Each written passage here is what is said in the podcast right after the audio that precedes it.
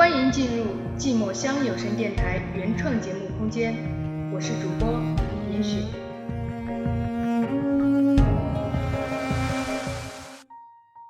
欲问今天这人生有几何？我感悟至今也不知相思何为何。无云生，新人生，初心不改，我也不是作家。欢迎收听寂寞乡有声电台，我是严雪。炎夏的烈日，寒冬的风雪。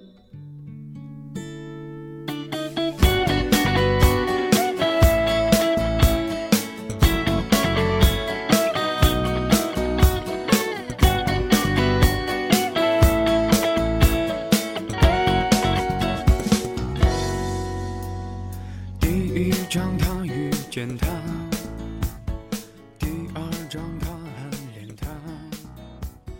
有人曾问我：“你是作家吗？你学的文学？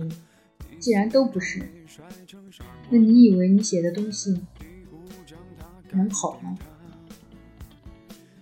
我不是作家，但我喜欢写东西，喜欢记录生活的点滴。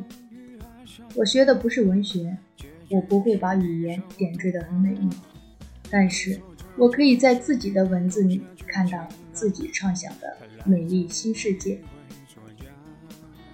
如果只有作家才能写文章，那么文学知识的门槛也太高了。如果这样，雷锋的日记到底是作家们的骄傲，还是作家们的耻辱？或者说，作文成绩差的学生难道就不配写作文吗？还是说，过去人的通假字是现代人犯下的错？我认为知识没有界限。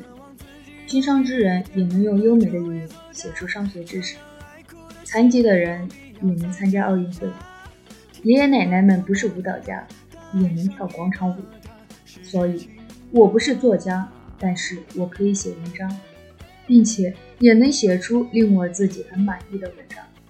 我学的不是文学，不代表我没有优美的语言来形容世界的美。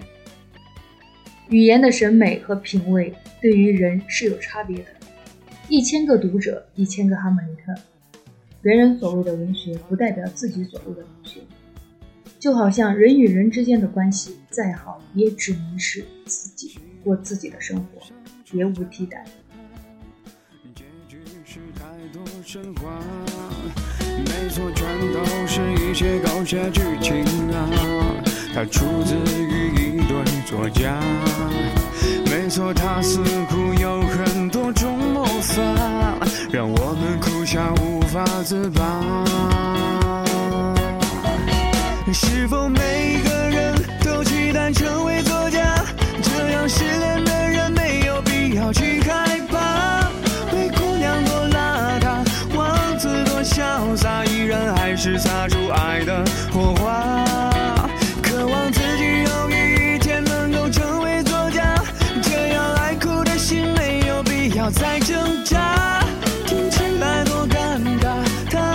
一个他是只青蛙